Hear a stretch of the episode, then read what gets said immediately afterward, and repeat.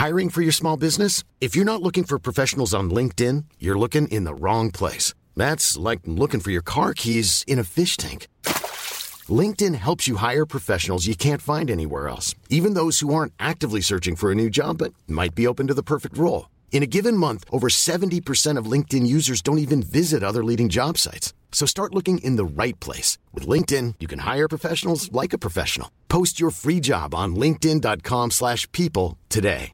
Hey, I'm Ryan Reynolds. Recently, I asked Mint Mobile's legal team if big wireless companies are allowed to raise prices due to inflation. They said yes. And then when I asked if raising prices technically violates those onerous two-year contracts, they said, what the f*** are you talking about, you insane Hollywood ass?" So to recap, we're cutting the price of Mint Unlimited from $30 a month to just $15 a month. Give it a try at mintmobile.com slash switch. $45 upfront for three months plus taxes and fees. Promo rate for new customers for limited time. Unlimited more than 40 gigabytes per month. Slows. Full terms at mintmobile.com. Salute e salve e benvenuti ad una nuova puntata di Storia d'Italia Extra. Questa volta torniamo a parlare con la magnifica divulgatrice Galatea Vaglio, che ho già intervistato nel podcast e che conoscerete magari per i suoi fantastici libri sulla storia bizantina e non solo, ad esempio il suo ciclo dedicato a Teodora. Con Galatea parleremo di un tema a me molto caro, ovvero la storia gotica. Questa puntata è stata registrata in occasione dell'uscita del mio nuovo libro, Il miglior nemico di Roma. Io e Galatea, lo sapete, siamo una vera coppia di ferro, ma solo nella divulgazione. Ci alterniamo in un certo senso, con Galatea che disegna i personaggi con piglio da Rinascimento Veneto, mentre io cerco di fare il mio meglio per disegnare il paesaggio in cui operano. Spero che l'affresco nel suo complesso risulti di vostro interesse. Buon ascolto!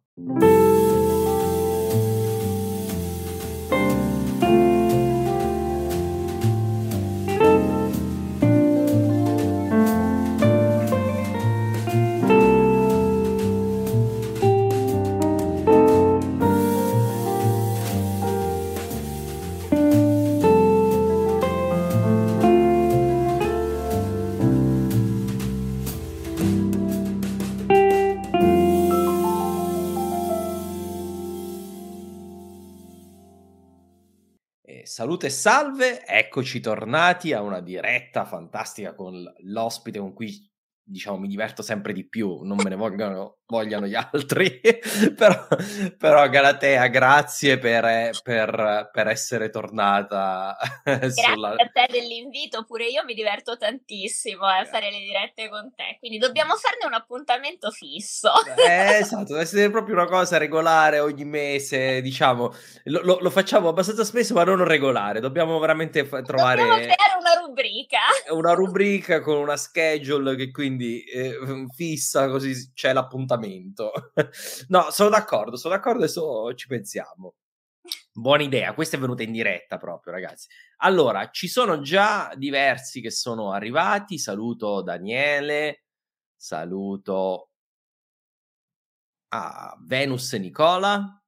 Ciao. Saluto Martin,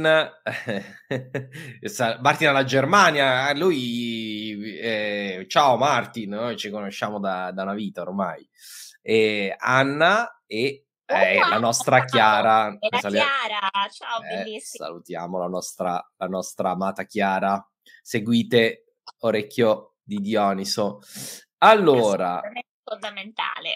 Esatto, allora, allora, all- sveliamo le carte, insomma, io ho chiesto a Galatea di intervenire perché eh, c'è un, una combinazione che siamo, grazie, grazie, grazie, lo faccio pure io. C'è, c'è in alto, in alto, guardate in alto, eh, no, di là.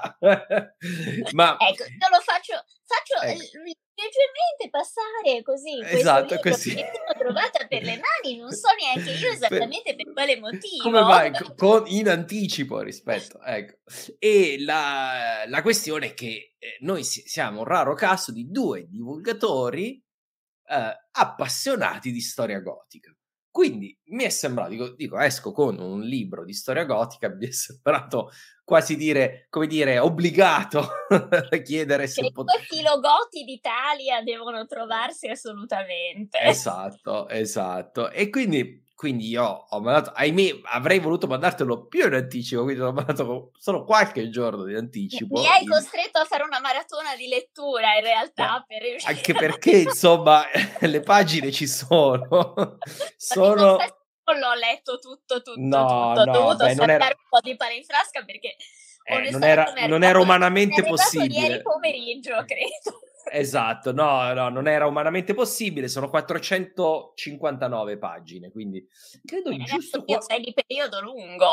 Eh, eh, ho preso un periodo lungo, credo leggermente... No, urca, ma sono stati una precisione incredibile, perché il primo è 467, quindi li faccio proprio così, eh, mi escono in Se serie. Ti vengono così, oramai c'hai la cosa standard.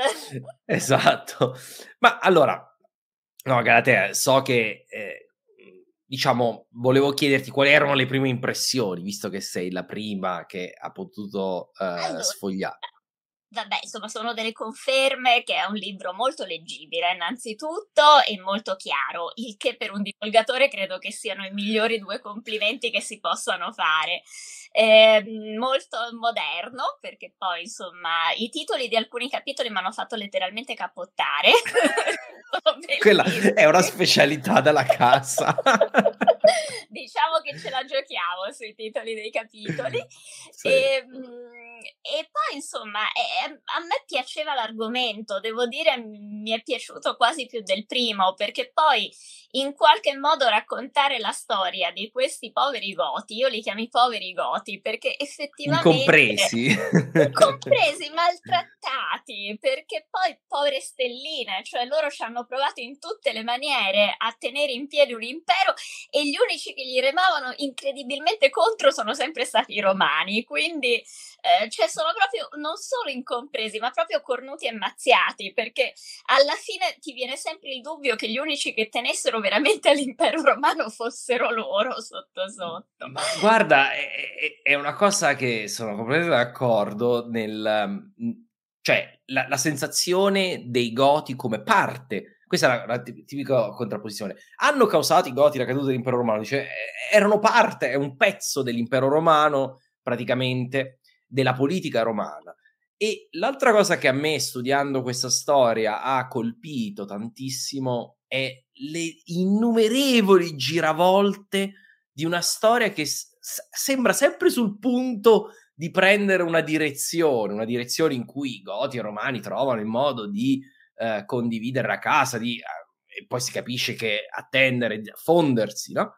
E Ehm, ah, mi dicono che si sente l'eco. Mi confermate se è vero? Perché io, io sento tutto Io bene. non lo sento, però Ma- può essere vabbè, che, io- che ci sia, perché StreamYard fa degli strani scherzi ogni tanto. Esatto, se, se avete due fonti, magari o YouTube e Facebook può, può fare questo, però ditemi se, confermatemi, scrivetemi anche altri se, se questo è il caso, troviamo, cerchiamo di provare una loro soluzione.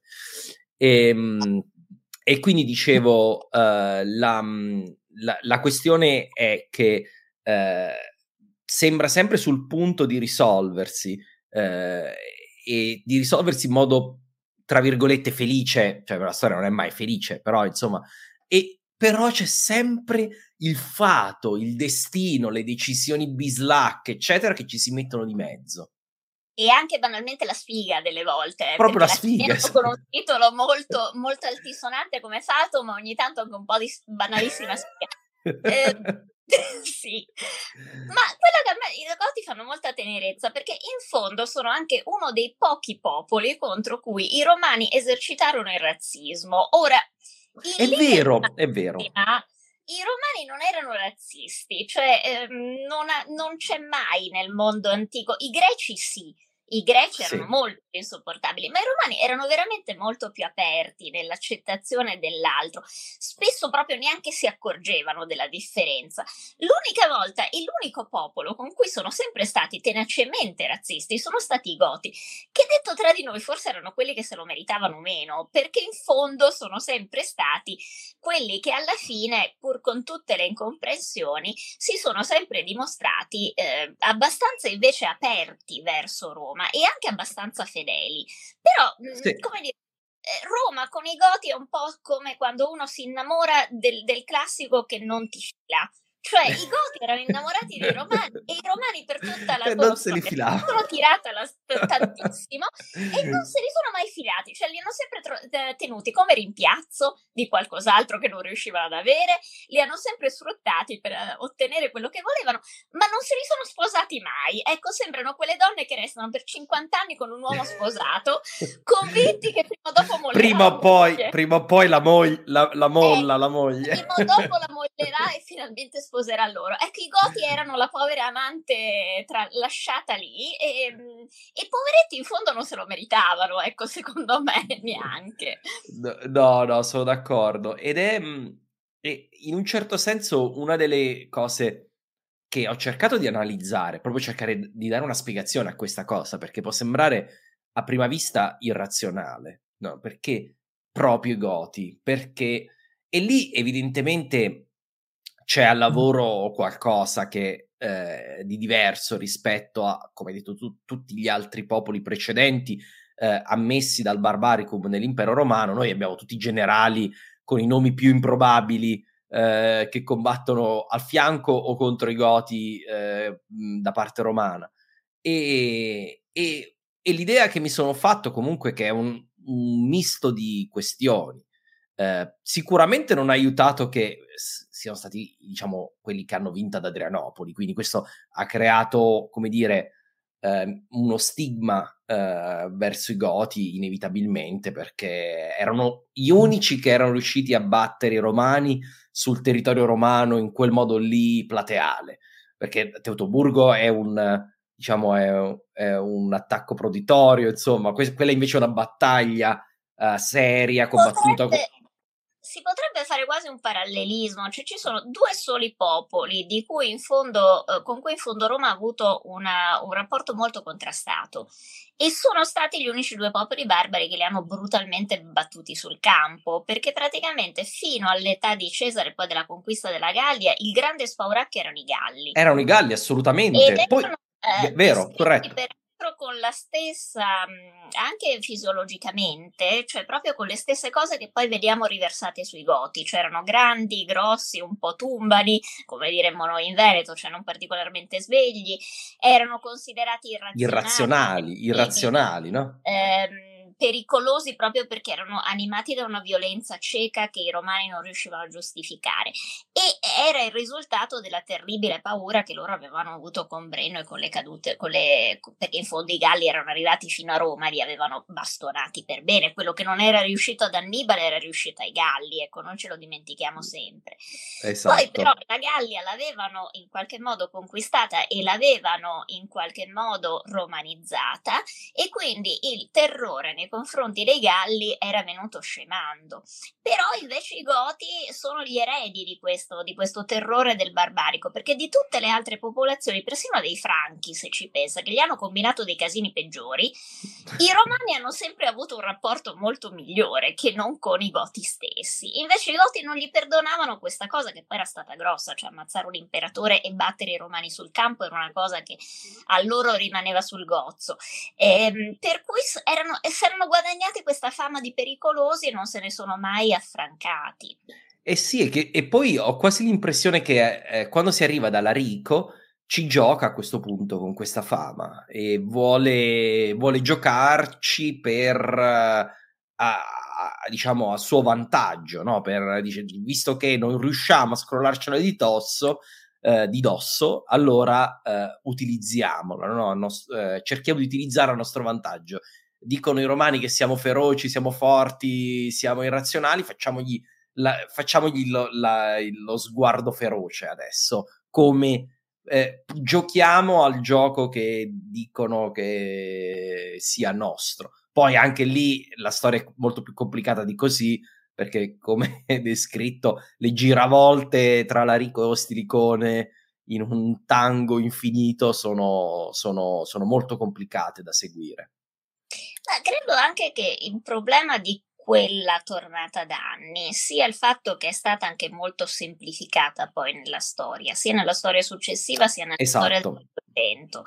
Cioè perché in qualche modo si voleva costruire questa noi e loro. Questo, eh, questa contrapposizione netta tra quello che era Roma e quella che erano i barbari. E quindi ad un certo punto si è anche tagliato brutalmente, poi eh, è molto divertente nel tuo libro ma come è molto divertente seguirlo nelle, nelle fonti antiche appunto tutte queste giravolte perché ci si rende poi conto che in realtà che fossero goti importava fino a un certo punto. Tu stesso lo dici ad un certo punto, dici a un certo punto la politica conta molto di più di qualsiasi problema razziale. Cioè lì c'era una guerra per bande tra fazioni, anche interne al Senato romano, eh, che si stavano impallinando a vicenda e eh, alle volte i goti venivano usati come bandierina, come red flag per riuscire a coalizzarsi tutti assieme o combattere qualcosa.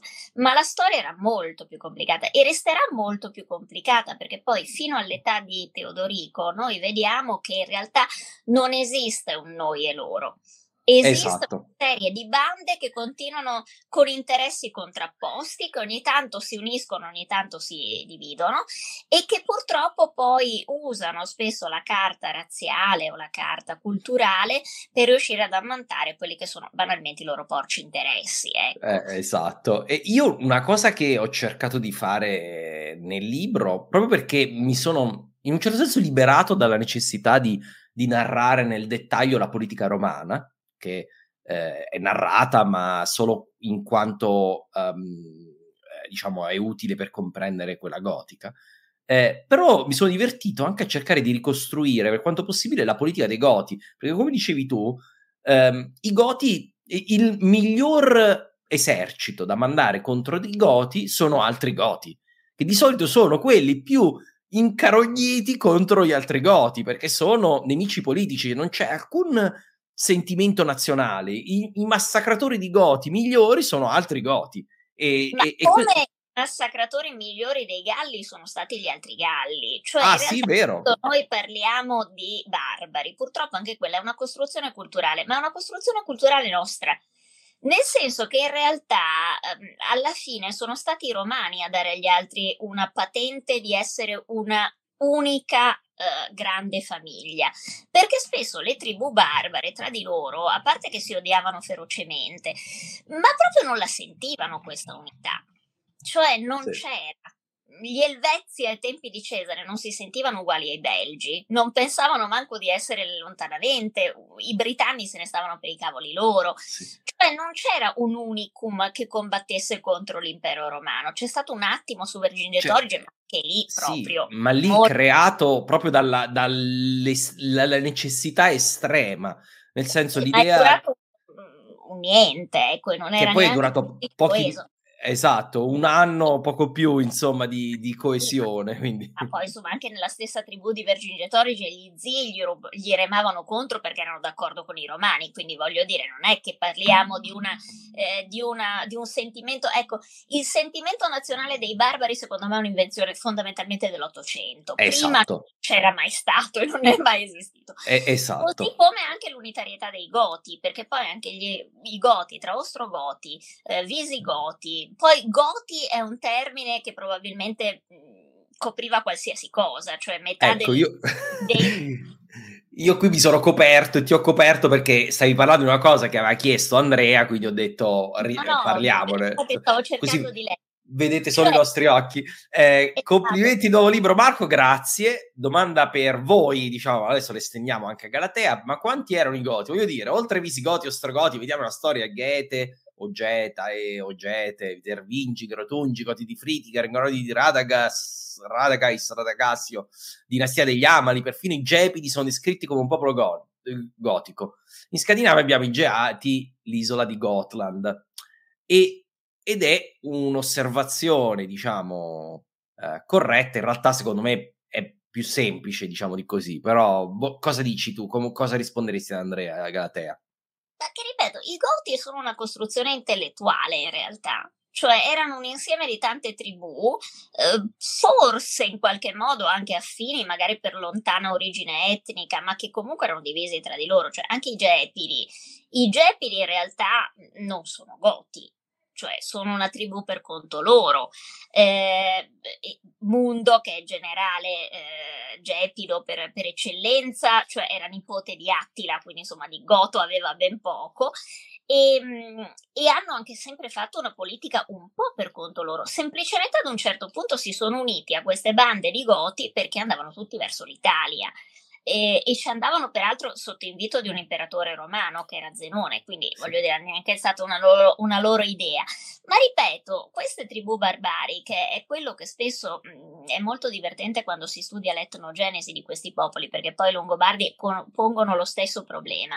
Cioè noi riusciamo a parlare compiutamente di eh, Goti soltanto da un momento in poi, cioè dal momento in cui noi si, si, si, trovano una serie fissa. In sostanza cominciamo a parlare di Goti quando sono in Mesia e quando poi definitivamente sono in Italia, prendono una fisionomia precisa, come prenderanno una fisionomia precisa i Visigoti in Spagna. Però prima decidere che cosa è Goto, che cosa è Gepido, anche sulla base dei ritrovamenti archeologici, è estremamente evanescente. E la stessa cosa si unisce per i Longobardi, che diventano Longobardi quando si stanziano in Italia. Prima sono appunto un insieme dove si trova un pochino di tutto. Questo perché noi abbiamo un'idea molto spesso errata di cosa fossero queste tribù barbare, cioè l'autoconsapevolezza della stirpe delle varie tribù barbare era molto labile.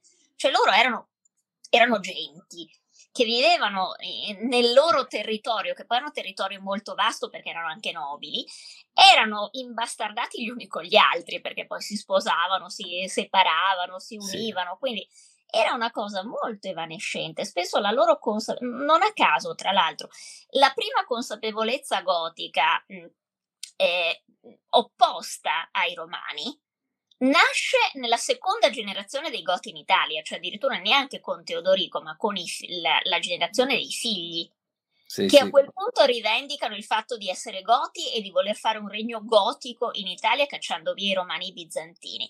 Ma prima non c'era. Io, diciamo, questo sono d'accordo, aggiungo che eh, ormai dalle, diciamo, la ricostruzione de, del linguaggio e de, anche ultimamente anche del, dei dati archeogenetici ci dicono che eh, i Goti già ai tempi dell'insediamento in Polonia erano molto eterogenei. Eh, è probabile che un gruppo provenisse da, eh, dall'area del Gotland, quindi eh, dal, dal, sud, diciamo da quella che oggi è la Svezia eh, meridionale, eh, ma il grosso della popolazione era probabilmente eh, di eh, origine locale, quindi protoslavi, protobaltici, eccetera, con cui si sono, con cui si sono mescolati.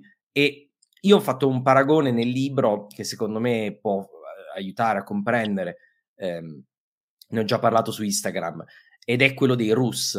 Eh, nel senso, i Rus eh, erano dei vichinghi che guarda caso venivano dal, dalla Svezia, più o meno dalla Svezia, poi vichinghi sappiamo che è un'occupazione, non è un... Uh, sì. non è, non è un'etnia, non reni è più corretto, esatto. E um, si insi- co- costruirono degli enormi insediamenti, guarda caso quasi nello stesso posto dei Goti, perché i Goti erano insediati nel IV secolo in, in Ucraina, sostanzialmente in Ucraina e in Romania, um, e, e, anche i norreni, insomma la loro capitale Kiev è, è lì, e, la, e, il, um, e di nuovo prendono però le usanze, molte delle usanze e la lingua, che è forse l'usanza più importante di tutte, più definitiva, no? dalla locale popolazione slava. E quindi oggi noi pensiamo ai russi come agli slavi, ma i fondatori dello Stato erano norreni, quindi questo ti dà, dà, dà, l'idea secondo me di un meccanismo abbastanza, probabilmente abbastanza simile, eh, messo in moto da, da, goti provenienti dalla Svezia e, e, quindi io penso che quando i goti entrano nell'impero romano dei, dei tedeschi, dei, dei, germani della, no tedeschi è scorretto, ma dei germani della Scandinavia fosse rimasto veramente poco, insomma, qualcosa sì, sicuramente, ma... E, ehm, e questo è, tra- è, rintracciabile anche eh, tipo dalle abitazioni, ci sono delle abitazioni, un tipo di abitazione che eh, arriva nel così- nella cosiddetta cultura di Cerniakov, quindi quella, diciamo, dove sono basati i Goti, eh, che eh, arriva con l'arrivo del, di quella cultura, con l'arrivo dei probabilmente dei, dei Goti dalla, dalla moderna Polonia. E guarda caso scompare quando eh, abbiamo il, quando, pochi decenni dopo l'arrivo degli Unni. Quindi eh, quella sì, tipologia. Anche, per esempio, le tracce linguistiche dei Goti sono evanescenti. Cioè, eh, anche in Italia, dove ebbero comunque il potere per un determinato periodo, abbiamo scarsissime parole che derivano dal gotico. Questo perché probabilmente i goti parlavano latino, cioè sì, eh, sì, quando sì, arrivano qui hanno già perso la loro, diciamo, la loro particolarità. Tra l'altro, da notare che metà dei personaggi gotici che noi conosciamo hanno dei nomi che in realtà non hanno radici gotiche per cui probabilmente nemmeno loro usavano probabilmente molto le radici della loro stessa lingua. Cioè, ehm, questo ci dà l'idea dell'enorme confusione, ripeto, quando uno pensa alle tribù barbariche, purtroppo molto spesso ehm, sono state immaginate come dei protostati e delle protonazioni. In realtà non erano niente del genere, cioè erano semplicemente delle tribù, anche molto piccole numericamente, per cui eh, cerchiamo anche di capire che quando una tribù è molto piccola, i fenomeni di assimilazione sono anche molto più facili perché in realtà tu non devi convertire masse di centinaia di migliaia di persone. Questi nel migliore dei casi erano 300-400 cavalieri e saranno state qualche migliaio di persone per tribù. Quindi ne bastava che metà sposassero donne di altre tribù o che si spostassero di 40-50 chilometri e già erano facilmente assorbiti, anche perché i figli erano quasi tutti eh, meticci, diciamo così, con altri. Di conseguenza, molti fenomeni che a noi sembrano difficili da comprendere, probabilmente per loro non erano difficili da comprendere, ma erano la normalità. Ora noi veniamo da secoli di abitudini di stati nazionali, persino esatto. italiani, sì. non le abbiamo, abbiamo avuto un'Italia relativamente eh, diciamo recente come formazione nazionale, però venivamo prima dagli stati italiani e italici della penisola. E abbiamo for- un forte sentimento di identità nazionale che però nel mondo antico era completamente diverso perché tecnicamente manco i romani si sentivano romani, cioè mh, nel senso che c'era la romanitas, però era normale che un romano avesse una zia ce- eh, di origine celtica, una mamma che proveniva dalla Siria, i nipoti che abitavano in Africa e probabilmente praticavano sette religioni diverse in tutta la famiglia. Ora voi capite che tutto questo ehm, faceva cioè, accettare un goto come genero non era una cosa particolarmente sconvolgente, per dire, era uno dei tanti. no, ma infatti, infatti. Guarda, oh, oh, diamo spazio a qualche altra domanda. Allora, innanzitutto volevo salutare, lo, facevo, lo stavo facendo prima, volevo salutare perché da poco sono su Twitch, quindi sono felice di avere i primi ascoltatori su Twitch. E quindi saluto Charmin93. E um, un'altra cosa era che mi è stata, eh, diciamo, un paio di domande sono state fatte sulla fine della storia dei Visigoti, che nel, eh, nel libro ci arrivo pelo pelo, e, um, eh, ed era quello del sostanzialmente su cosa è successo. Elias ha detto cosa è successo ai Visigoti dopo la conquista araba, e c'era anche un'altra domanda simile. Eh, eccola qua, Valentina Apascio o Apache, scusa, non so qual è la... Eh, buonasera, no? i Visigoti possono essere considerati fondatori di quei regni uberici, eh, diciamo, post-conquista islamica. Allora, una cosa che c'è forse da comprendere è che quando parliamo dei Visigoti dell'ottavo secolo, stiamo parlando di qualcosa di completamente diverso, ma proprio completamente diverso dal, da, dai Visigoti, ma anche del quinto, cioè eh, se ancora nel quinto c'era una parvenza di identità etnica, secondo me comunque costruita all'interno dell'impero romano, penso che tu sia d'accordo anche Galatea, eh, nell'ottavo secolo la, la, classe dirigente romana iberica si era fusa con la classe dirigente ex gotica e le classi invece inferiori si erano fuse tra di loro, nel senso che i, po- i, poveracci tra i goti erano diventati poveracci come sono sempre stati poveracci nella storia. E quindi quello che successe è che c'era questa classe dirigente che parlava latino, che diceva eh, messa come cattolica e, e, che diceva di essere visigoti, ma non, diciamo, da questo punto di vista c'era stata una fusione ormai da, da veramente tanto tempo. Diciamo che il mh, periodo della fine VI secolo, quando abbiamo la conversione al cattolicesimo sotto Re Reccared, più o meno si arriva a questo, questo livello qui. Quindi... Beh, c'è anche una battuta sui visigoti di Spagna che si dice che erano gli invisigoti, perché in realtà eh, so, spariscono, cioè vengono assorbiti nel tessuto locale ed è impossibile esatto. Eh, in qualche modo poi eh, distinguerli. Ma è lo stesso processo che in fondo avviene con i franchi in Francia, cioè in realtà esatto. Eh, questi, questi vengono totalmente assorbiti, ma nel giro veramente di una generazione. Cioè, quando si parla anche dei, franci, dei, franchi in Francia, nel giro di un paio di generazioni, sono eh, tutti mischiati con la vecchia aristocrazia gallo-romana, sì. E eh, non sono più distinguibili, ma è lo stesso fenomeno anche per i vandali in Nord Africa.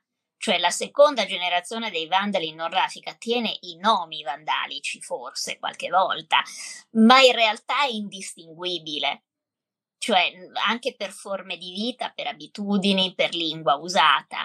Quindi questi barbari avevano, del resto, loro avevano una gran voglia di, di, di, integrarsi nell'impero romano, diciamo così, che loro sapevano benissimo cosa c'era fuori dai confini di Roma ed era qualcosa di molto brutto e di molto scomodo.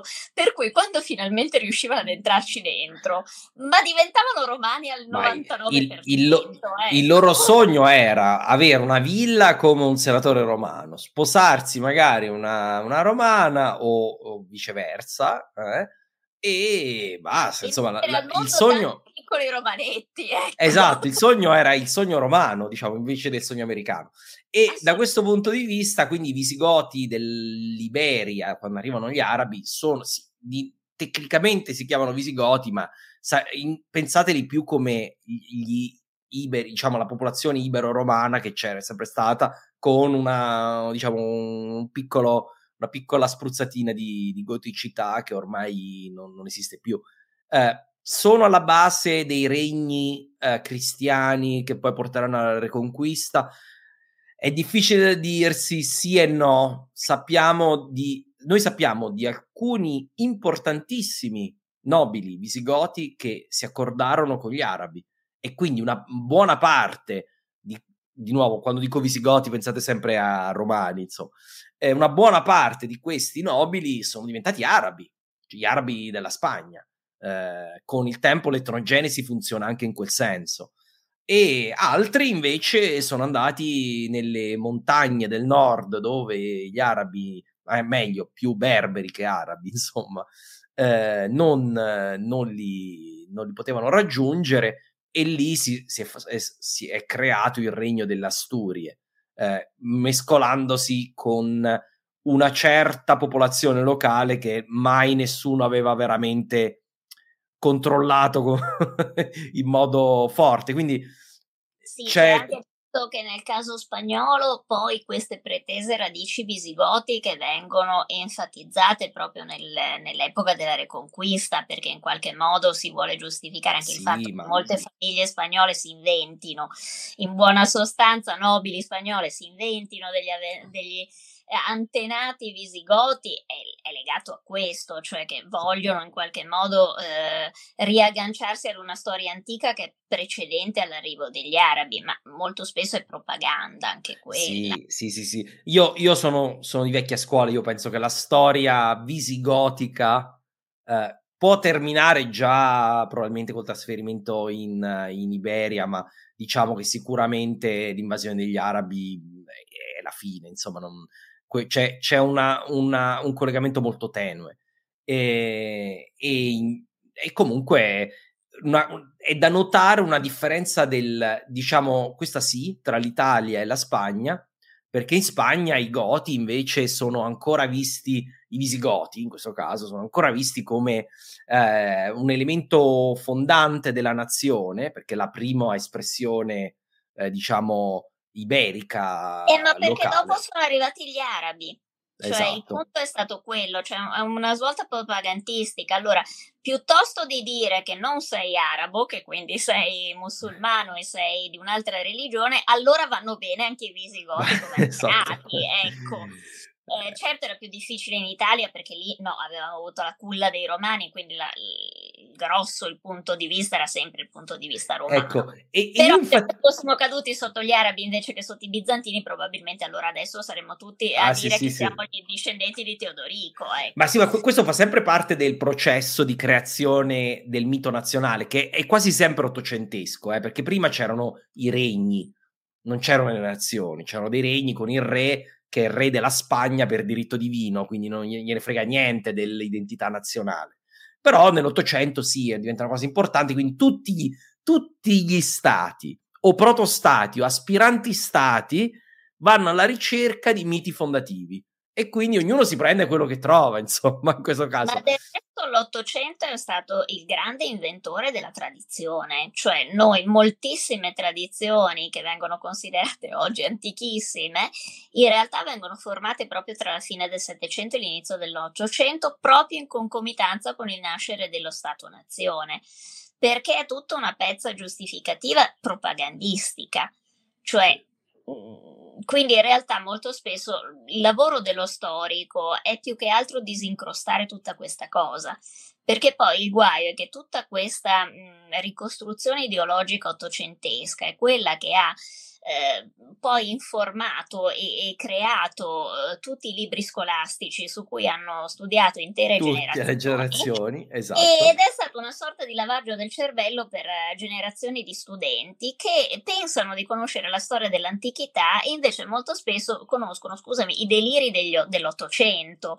e la reinterpretazione alle volte molto creativa, non perché fosse per forza sbagliata, ma anche perché i dati allora in possesso erano molto meno. Sì, er- erano molti di meno, certo. Quello che ti fa freddo è che alle volte le senti ancora riciclare queste cose. Ah sì, ricicciano viene, ti viene mal di stomaco quando senti alcune affermazioni, perché non si rendono conto che in realtà stanno parlando di una storia che in realtà non esiste, è stata inventata di sana pianta in base o a criteri propagandistici, nazionalistici di allora, oppure in base a dei dati che oggi sono assolutamente superati. Sì, sì, sì, no, sono, sono d'accordo. Eh, io una, una, cosa, prima di passare alla prossima domanda, una cosa che volevo dire è che eh, se l'esperimento, diciamo, strogotico in Italia fosse andato avanti, ho la sensazione che forse in Italia non sarebbe successo come in Spagna, forse sarebbe diventato un eh, diciamo non sarebbe non, noi non ci saremmo chiamati ostrogoti cosa che è possibile non ci sarebbe niente di male io non ci trovo tro- a parte che loro non si chiamavano tra di loro ostrogoti ma si chiamavano goti e basta. Però il, eh, penso che probabilmente sarebbe ritornato l'impero d'Occidente a un certo punto. Ma io credo assolutamente l'idea di Teodorico. Lui non è mai riuscito a portarla a compimento, però era quello di essere nominato ufficialmente Augusto d'Occidente. Quindi io credo che loro sul lungo periodo si sarebbero chiamati sì, romani. Ma lui non poteva. Lui non poteva, non, l'avrebbe, non ci sarebbe mai riuscito, ma un, la figlia, se non la figlia, il, nip, la, il nipote, la nipote, cioè eh, qualcuno prima o poi, eh, eh, diciamo, sarebbe... Sare, qualcosa... Stesso, ma è lo stesso percorso che poi faranno i Longobardi, eh? perché se, se, si nota anche i Longobardi eh, adottano poi tutti i simboli del potere, l'etichetta della corte romana e alla fine eh, nella versione gotica spesso nella versione gotica però insomma eh, c'è un tentativo proprio di, di anche nei, nell'uso del ribattere le monete bizantine, eccetera, eh, assumono tutti i, i, simboli del potere della romanità e, e, in teoria si romanizzano, perché in fondo l'ultimo re longobardo, cioè si chiama Desiderio. Che è un nome romano. Io non so se questa cosa passa mai, ma voglio dire, era un nome perfettamente romano. Sì, sì. Beh, lo stesso Paolo, insomma. Paolo eh, Diacono, cioè... Esatto. Ah, allora... No, no, no, no, ma sono d'accordissimo, sono d'accordissimo. Vediamo qualche altra domanda perché qui comincia ad accumularsi, quindi io mi sento in dovere di, di, di rispondere. Siamo qui per eh, questo. Esatto, beh, ci fanno notare che Gotland e Gotland, eh, io non, non, sono esattamente la pronuncia, Gutland dovrebbe essere quello lì, però sì, lo so, c'è l'isola eh, in mezzo tra la Svezia e la Polonia, più o meno, che, e la, il Gotland, la regione della Svezia meridionale.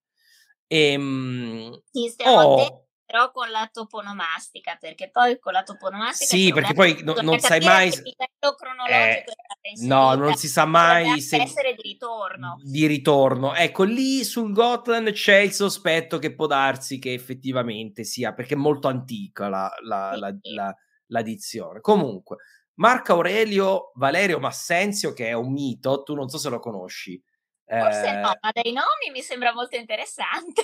allora, ma, eh, diciamo, Marco Cecini, eh, diciamo, svelo il nome, eh, è un bravissimo rievocatore che da anni fa Emma Senzio. E non solo Emma Senzio, ma lo studia nei minimi dettagli fino all'ultima, tolgo solo per, per parlare così mi vedete, eh, ne, fino agli ultimi dettagli, tutte le fonti possibili e immaginabili su Massenzio e anche scritto, visto anche Diego Serra, se non sbaglio, saluto, ha scritto un paper con, con diciamo, sul, eh, sulla, insomma, con, con, dei ricercatori universitari, insomma, eh, su delle, dei rescritta eh, che non si conoscevano su Massenzio, insomma, poi sono tutta una serie di dettagli, ne è uscito uno nuovo da poco, quindi lui è Massenzio, lui è ne- nella vita ormai è Massenzio.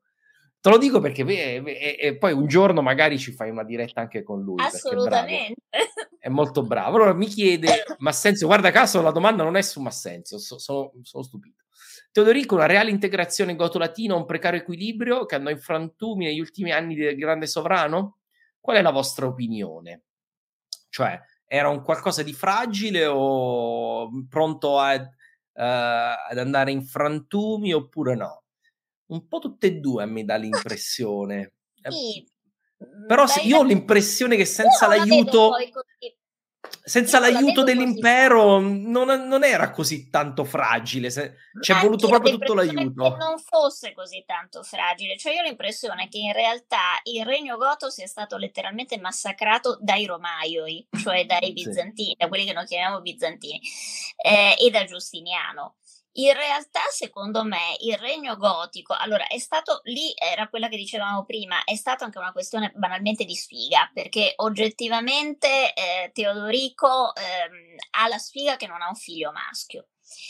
Ha, ha Malassunta che però per problemi tecnici, diciamo così, della, della, della, mentalità e della cultura gota non può ereditare il trono, anche se l'avrebbe sicuramente meritato, perché è uno dei migliori politici eh, di quell'epoca ha questo nipote Atalarico che diciamocelo francamente forse non sarebbe neanche stato granché ma è anche debole di salute.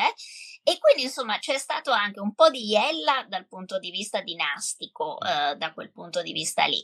Ehm, ma credo che veramente il grande problema del regno gotico eh, sia stato proprio dall'altra parte avere Giustiniano. Cioè i goti poveretti mi dà l'impressione che loro non abbiano mai, mai nemmeno capito perché eh, Giustiniano gli dichiara guerra. Sono storditi da questa cosa, perché loro in effetti si sentivano parte dell'impero, cioè anche Vitige... La Repubblica occidentale erano loro. Ma c'è anche Vitige, ma fa di tutto per essere accettato, cioè addirittura si sposa Matasunta, cioè secondo me se gli chiedevano di andare ginocchioni a Costantinopoli ci sarebbe andato. Mm, cioè, sì. È questo che ti, ti, stupisce, cioè loro veramente si trovano in un Teodato, poi neanche ne parliamo perché quello veramente era un mezzo romano, era anche abbastanza rimbecillito, però voglio sì, dire... Sì, sì, però studiava Platone, lui studiava Platone, quindi Platone, proprio... Cioè, noi abbiamo questa, questa, idea del goto impellicciato, no? che è poi come lo chiamano spesso i romani quando vogliono, vogliono offendere un, diciamo, un goto, è un goto impellicciato. No? E, e, poi però attraversi tutti questi personaggi, io per esempio faccio un, un caso di, non di uno strogoto, ma addirittura di un visigoto, di un visigoto di primissima generazione, anzi eh, neanche di prima generazione, proprio di generazione zero, perché lui era nato fuori dall'impero, Modares si chiama, non è così conosciuto come altri. Eh, lui era mh, mm, della famiglia di Atanaric, quindi dei Tervingi, della casa eh, regnante dei Tervingi, e viene nell'impero romano dopo, diciamo, dopo Adrianopoli per aiutare i romani, perché eh, Fritigern dei Visigoti era un nemico politico di Atanaric. Quindi ecco, qui si vede anche la politica dei Goti, no? dei Visigoti in questo caso, eh, anzi dei Tervingi per essere più precisi. E ehm, Modares, la cosa che non molti sanno, io ho disseppellito alcune, alcune fonti poco conosciute, ma Modares è, mh, mm, eh, scrive lettere a Gregorio di Nanziano, cioè uno del, eh, dei, dei, dei, più importanti prelati del, del, dell'epoca, e discutono di teologia. Cioè, questo stiamo parlando di uno che è arrivato l'altro ieri nell'impero romano, però per intenderci perché i Tervingi soprattutto sono stati in contatto con l'impero romano per decenni, ancora prima di entrare nell'impero romano. E quindi l'influenza eh, era molto forte già prima dell'ingresso nell'impero romano. E questo gli dà l'idea di, di quanto sia, eh, diciamo, da tarare il nostro punto di vista, in un certo senso. Sì, ma anche gli ultimi studi, per esempio sugli Unni, sfatano molti dei miti che noi siamo abituati ad attribuire a questo popolo, cioè ci si dimentica sempre che in realtà Attila era considerato un magister militum dell'impero romano, eh. cioè ehm, questi erano tutte le elite eh, barbare, erano in realtà ampiamente romanizzate. Ehm, da generazioni, peraltro, ma probabilmente sentivano anche l'impero romano come la loro casa, cioè per, per ritornare a quel generale mondo che avevo girato, che avevo sì, citato sì. prima, cioè questo è uno che, allora, è il nipote di Attila, scende in Italia con Teodorico, resta eh, a contatto con Teodorico come uno dei suoi migliori amici, quando Teodorico muore e... Eh, c'è questo momento in cui il partito filogotico a Ravenna pare vincere tutto. Lui, che dovrebbe essere un barbaro, dice: Ma io me ne vado. Cioè, io me ne vado, torno, sotto, sotto, torno a Costantinopoli che è a casa mia. Cioè, perché sì, sì, era un generale romano. Infatti lo troviamo a Costantinopoli eh, durante la, la rivolta di Nica che combatte contro combatte con Belisario combatte esatto. con, con Belisario è l'arma segreta di Giustiniano e poi muore in in, um, in Dalmazia, cioè in, nei Balcani, sì, all'inizio della guerra gotica. Contro, combattendo contro Teodato, che è il suo re gotico. Quindi rendiamoci conto che anche le fedeltà personali e le storie di questi personaggi ci fanno capire che in realtà Goto era un nome, poi potevi essere di tutto. No, ma il, il, il modo migliore, secondo me, di comprenderlo è che è di, non, non c'è un sentimento nazionale, ma c'è un sentimento di chi, chi, sto servendo in questo momento? Chi è il mio datore di lavoro? E il mio datore di lavoro mi paga, mi dà da mangiare, eh, mi tratta bene, mi fa fare carriera, bah, io sono quello. Non sono, no, non c'è, c'è un... qualcuno che come su Facebook oggi è impiegato presso se stesso. Ecco. Esatto, eh, esatto. ci sono anche i, i, liberi professionisti, questo intendi? Esatto, imprenditore presso se stesso, ecco, che si, quindi che si sposta a seconda di dove... Imprendi- esatto, chi, eh, esatto, fa la partita IVA, mettiamola così, esatto. invece di fare il dipendente. oh, prendiamo la, la, domanda di Chiara, perché questa mi piaceva, questa era simpatica, dice qua ti faccio una domanda meno tecnica, poi te la faccio anche a te, um, Galatea, per il tuo libro, Fa- faccio vedere poi perché hai diversi libri di recente, no? E, ma ti faccio una domanda meno tecnica. Qual è stato il personaggio che hai raccontato più volentieri in questo ultimo libro, divertendovi di più?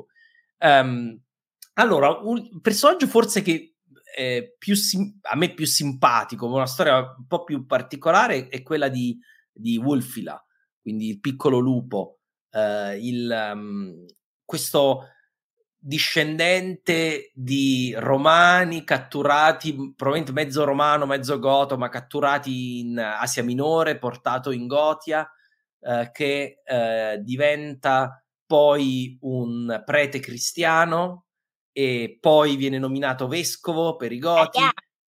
E, e, e allora cristiano, cristiano normale perché la Chiesa stessa, il vescovo all'epoca, il vescovo di Costantinopoli era diciamo, della versione mh, diciamo, ariano moderata, no? Insomma, che, che, lui sarà sempre, no? Eh, Wulfila, perché noi diciamo ariani come se fosse un'unica cosa. Poi in realtà i goti, un po' ognuno faceva un po' per ognuno, parte Spesso. c'erano varie, varie gradazioni dal, dal dire proprio eh, Dio è solo unico e, fino al eh, sono di sostanza simile ma non uguale. Questa era la differenza tra, tra Wulfila e, e, un, eh, e un ortodosso. E, eh, e la, la, cosa interessante di avere questo, questo prete di lingua che sa il greco, sa il latino, sa il goto, che ti crea l'alfabeto gotico e traduce la Bibbia nel, per la prima volta in goto, prima ancora prima della famosa, c'erano le traduzioni in latino della Bibbia ovviamente, ma della famosa Bibbia di San Girolamo che è, è successiva, e, il, um, che quindi crea, eh, da questi strumenti di identità che eh, da un punto di vista eh, gli strumenti sono l'alfabeto, la Bibbia e, il, e, questa, e questa versione sua personale del cristianesimo, questa versione diciamo del cristianesimo che poi perde nell'impero romano, ma quando lui converte i Goti era dominante nel, nel, nel, nell'impero, quindi non, non, è, non, non l'ha fatto per andare contro l'impero. Questa è un'altra cosa che spesso sento dire: ah no, i Goti sono eh, sono diventati ariani contro l'impero, ma no, ma non, è, è, un caso, è un altro di questi casi. Anche la famiglia di Costantino erano ariani, cioè per dire quanto era grande eh sì, la, no, la, confusione ma, sotto il sole, ecco. Eh, eh al suo la tempo... Santa Elena, che noi veneriamo come santa, in realtà era ariana, quindi... Sì. Ma Costantino stesso è evidente che verso la fine della sua vita ci aveva un po' ripensato sul, su, su, essere bastava che gli convenisse. Ba- basta, basta che, che va. convertirsi però, a qualsiasi cosa. Però sicuramente Costanzo II, che invece aveva una fede probabilmente più, diciamo, più solida, era sicuramente ariano e, diciamo, Wolfila è un contemporaneo di Costanzo II e, e viene messo da Costanzo II in quella, in, quella, in quella posizione.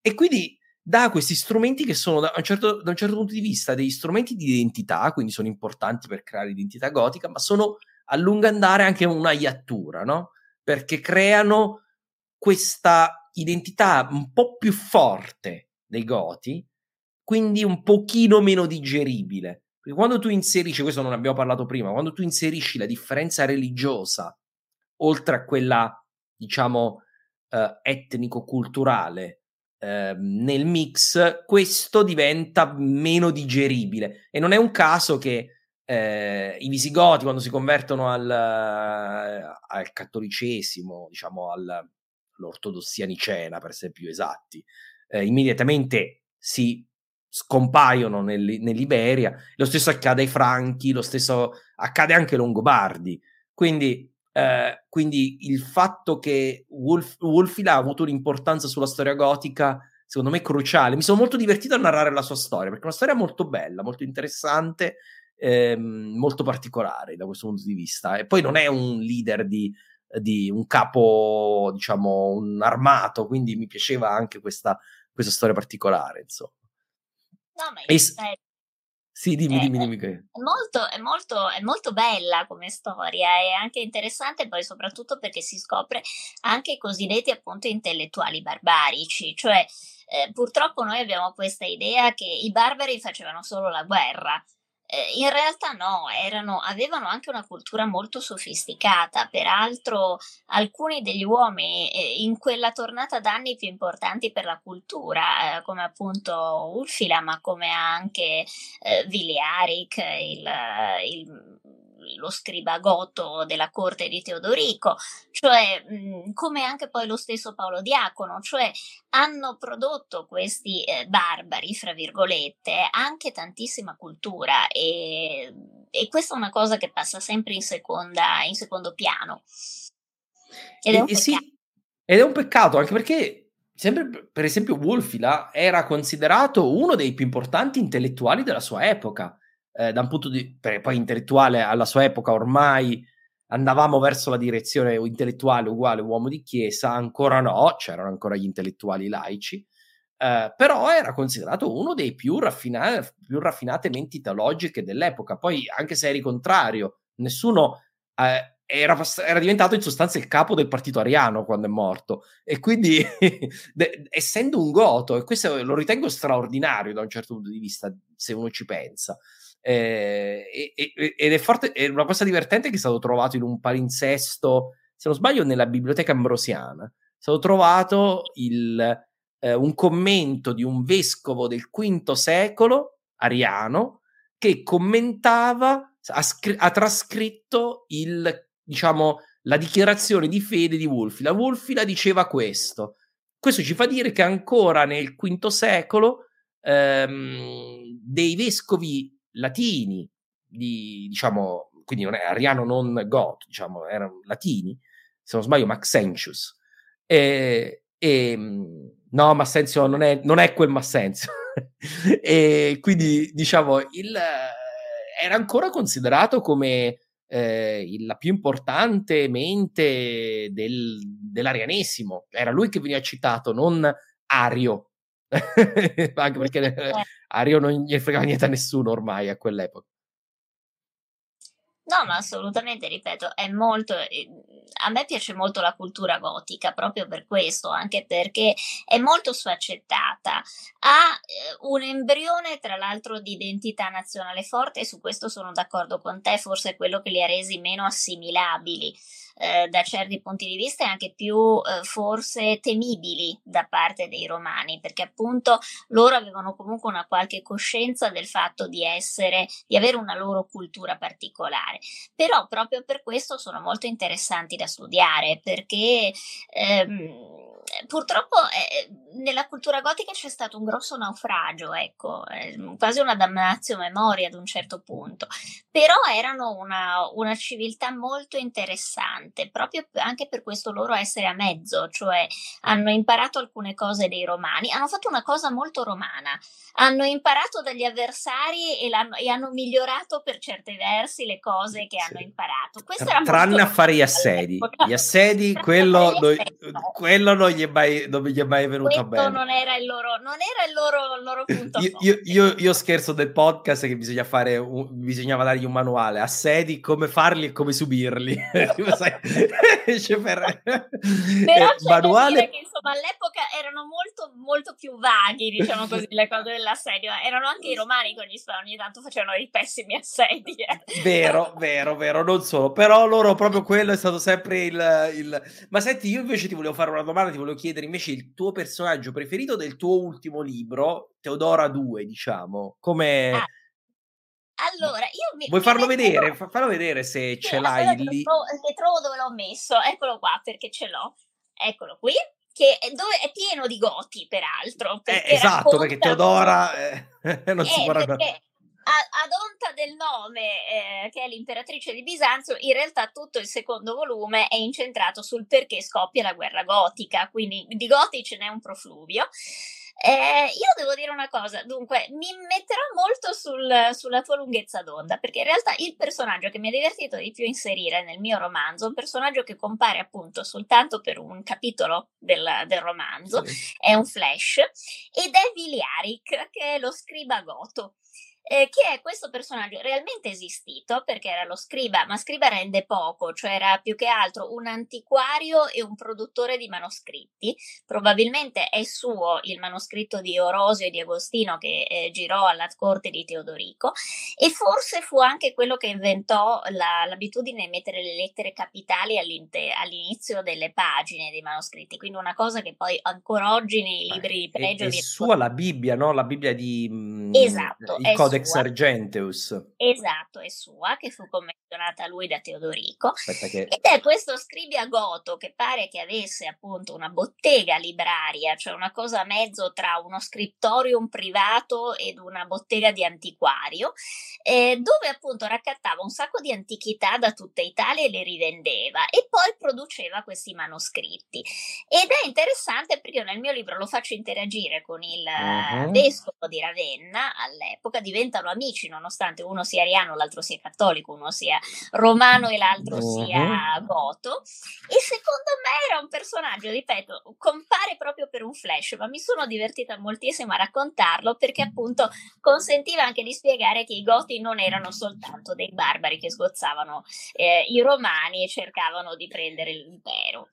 Io se dovessi scrivere un giorno su quel periodo lì, mi divertirò a scrivere di Liberio perché quello li, li, li, Liberio, Liberio è la, un, un, ascoltatore gli ha dato una definizione che un giorno la devo usare.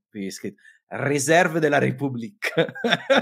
Eh, ci sta bene, ecco, direi che ci allora sta ho detto, bene. Ho detto sì. Altro personaggio, Altro personaggio interessante invece fa parte dei cattivi del mio libro, che è Cipriano, cioè questa stranissima forma di romano, che invece è un romano che combatte nell'esercito, eh, diventa insegna... lui filogoto e addirittura insegna ai figli a parlare gotico, cioè vuole, vuole integrarsi nei goti lui, è un caso particolare. Eh, ma quello è il caso, diciamo, la versione visigoti, cioè nel senso l'opzione... Io non so quale sarebbe stato il punto di caduta, però quello che è accaduto. Everyone knows therapy is great for solving problems, but getting therapy has its own problems too, like finding the right therapist, fitting into their schedule, and of course, the cost. Well, BetterHelp can solve those problems. It's totally online and built around your schedule. It's surprisingly affordable too. Connect with a credentialed therapist by phone, video, or online chat, all from the comfort of your home. Visit betterhelp.com to learn more and save 10% on your first month. That's BetterHelp, H E L P. Burrow is a furniture company known for timeless design and thoughtful construction and free shipping, and that extends to their outdoor collection. Their outdoor furniture is built to withstand the elements, featuring rust proof stainless steel hardware, weather ready teak, and quick dry foam cushions. For Memorial Day, get 15% off your Burrow purchase at burrow.com slash ACAST and up to 25% off outdoor. That's up to 25% off outdoor furniture at burrow.com slash ACAST.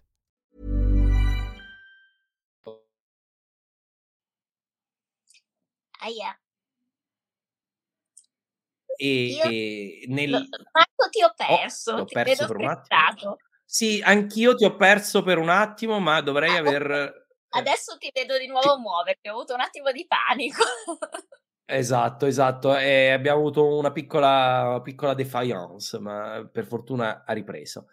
Um, e, e, e, quindi no, no dove, dove sta? Sì, c'era la possibilità, quello, la, la, Spagna visigota è una Spagna di Cipriano, in cui tanti della leadership, diciamo, ehm, eh, ibero-romana o italo-romana, nel caso dell'Italia, sono diventati visigoti, si sono integrati nei visigoti. Eh, in Italia ci sono tanti casi però di ostrogoti che si stavano romanizzando tanto, quindi a mio avviso può darsi che sarebbero stati più i, visi- i goti romanizzati che i romani goticizzati, però chissà, non lo sapremo mai. Il problema di Cipriano è che probabilmente noi non sappiamo nulla della famiglia. In realtà, però, un fratello sicuramente aveva eh, possedimenti nel Veneto, perché poi è il fondatore della chiesa di Santa Giustina a Padova, quindi probabilmente anche Veneto, quindi di origine, quindi un po', un po nordico lo era già e si sentiva tale, forse. Esatto. Allora, vediamo qualche altra domanda. Continuate a farle, eh? Io, noi, noi, le, noi le, le, le prendiamo. Allora, Um, Daniele, saluto, ci conosciamo. Um, I visigoti stanziati nell'attuale Ucraina si fusero con gli sciti e con i sarmati o queste ultime migrarono in altri lidi? E qui di nuovo c'è questo concetto della un po' purezza etnica, no? Um, noi sappiamo che una buona parte dei cosiddetti goti erano in realtà sarmati, eh, ci sono nomi sarmati, pieno di nomi sarmati alanine tra i, tra i Tervingi e Greutungi, soprattutto tra i Greutungi. Quindi la, la spiegazione molto, più se- molto semplice è quella che hai detto tu, è che sono rimasti, molti saranno probabilmente stati completamente... Eh, voi immaginatevi un gruppo di guerrieri che all'improvviso arriva su un territorio, lo conquista, ci sono dei contadini. I contadini diventano i loro servi o aldi, come si direbbe in epoca longobarda, no? E, e, col tempo alcuni di loro diventano persone importanti, altre no. Eh, cioè non c'è una, una, divisione etnica totale, però possono esserci differenze di, di, ruoli, probabilmente quello sì. Però abbiamo anche molti sarmati e sciti eh, in posizione di potere, quindi ma poi anche sarmati e sciti erano un mischiotto, eh, non erano ma... manco quella. Quindi... Ma esatto, esatto, quindi hai ragionissimo anche lì, però in generale per dire, qui stiamo parlando addirittura di popolazioni non indoeuropee, cioè di lingua, di nuovo, no, etnia di lingua non indoeuropea, quindi abbiamo addirittura differenze molto grandi rispetto a quello che siamo abituati a pensare. Quindi, vabbè, insomma, è un è, un, è una cosa, è, è, qualcosa di interessante da questo punto di vista, ma è, i Goti immaginatevi come qualcosa di molto uh, misto, non di un, uh, di un gruppo monolitico. Corretto. Bene, bene. Uh, e qui invece Spiro, saluto, Uh, dice congratulazioni, grazie. Ma i Goti di Crimea si può dire che si integrarono con il governo di Costantinopoli? Mi pare proprio di sì, no? Loro diven- si allearono con uh, Costantinopoli e divennero parte del, del, del, della Crimea bizza- cosiddetta bizantina. Sì, sì, ma comunque erano, erano, ripeto, erano abbastanza integrati sempre i Goti, cioè nonostante quello che si pensa erano veramente un po' come le erbacce, cioè eh, erano infiltrati ovunque, quindi eh, è anche difficile spesso seguirne poi le tracce, perché davvero erano talmente mischiati che non, non, se, ne, non se, ne, riesce poi più a seguire le tracce fino a un certo punto perché sono completamente assurdi. Sì, sono, eh, sono indistinguibili, per esempio una cosa che diceva Guy Alsal nel suo libro, che da queste parti non lo trova bene, ehm, che no, noi non è difficile distinguere un militare romano da un goto. Un tempo no, quando si trova un tempo è quando si trova una tomba o trova un morto in un certo diceva ah questo è un goto oggi mica siamo, non siamo mica così certi. Cioè non, non, è veramente difficile distinguere. Eh, l'unica tratto un tempo si diceva ah ma i goti si seppelliscono con le armi poi neanche si seppell- spesso neanche con le armi comunque hanno comunque una sepoltura invece dei cristiani, ma siccome comunque tra i romani non ci sono solo cristiani, comunque non è facile distinguere comunque. Ma Quindi... poi è impossibile perché molto spesso un militare goto era un militare romano, cioè ah, è beh. anche questo il problema, cioè erano dentro all'esercito romano, quindi ad un certo punto non li distingui più perché no, sono la stessa ma sono, cosa. Sono la stessa cosa, ma ah, io c'è un dettaglio simpatico nel libro ehm, durante il primo assedio di Roma, che è del 408 e non del 410 quando si arriva poi al sacco, eh, i romani per mesi sono convinti che fuori ad assediarli ci sia un esercito di eh, romani filo-stiliconiani. Perché in sostanza l'invasione di Alarico è nel quadro di una sorta di guerra civile romana tra fazione per Stilicone, che era appena stato ucciso, ex stiliconiani e fazioni anti-stiliconiani, che erano quelli al potere. E non è neanche detto che avessero torto. Cioè, non è detto che avessero torto, questo è il punto. Loro erano convinti e non sapevano che fosse Alarico. Cioè, non avevano nessuna idea. Ma I romani per mesi. Se avessero saputo, avrebbero forse pensato la stessa cosa. Ah, sì, cioè... beh, in, Alarico è alleato di Stilicone, quindi è la guerra civile. Cioè, quindi non erano i Goti che stavano assediando Roma in questo senso era una guerra civile tra, eh, tra romani, tra par- pezzi della Romanitas, tra pezzi del governo dell'Occidente che si erano, avevano deciso di farsi una guerra civile perché una volta che se lo spiega così è facilissimo da capire. C'è una guerra civile in corso perché hanno appena ucciso la persona che ha governato eh, l'impero per um, tanti anni e si deve decidere chi sarà il prossimo a governare. Ma del resto questi erano abituati per dire che comunque gli imperatori romani avevano delle guardie che erano barbare, ma dai tempi di Giulio Cesare. Quindi voglio dire, il fatto che alcuni militari fossero barbari a noi sembra strano, ma per dire, Galla Placidia per tutta la sua vita si è mossa con, suoi, eh, con le sue guardie del corpo, che erano goti, e non l'hanno mai mollata nonostante lei fosse diventata imperatrice di tutto, perché lo è sempre stata, è sempre stata sul trono imperiale, ma perché lei era stata la loro regina e questa se li porta dietro quando va a Bisanzio, quando va a Ravenna, quando va ovunque, lei ha la sua guardia fidata di Goti.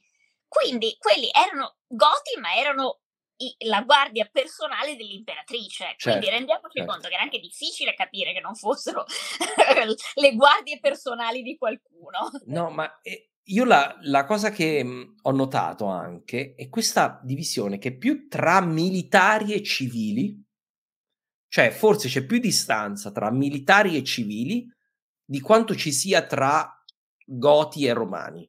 Cioè un militare romano, tra virgolette, intendiamoci cosa vuol dire romano in questo caso, uno con eh, la cittadinanza romana e discendenza de- dell'impero. Poi romano vuol dire che può essere greco, può essere della Siria, può essere dell'Egitto, può essere... Cioè, Mm, la eh. cittadinanza romana ce l'avevano anche i goti, e questo il punto. eh, esatto, Che a un certo punto... come Aspar, Areobindo, eh, cioè tutti i grandi generali, anche se erano di origine barbarica, erano cittadini romani, quindi in realtà anche questa era una, era una cosa difficile. Sì, ci si arriva dopo, ci si arriva dopo, però ci si arriva anche a quello. A quel punto diventa solo un'etichetta.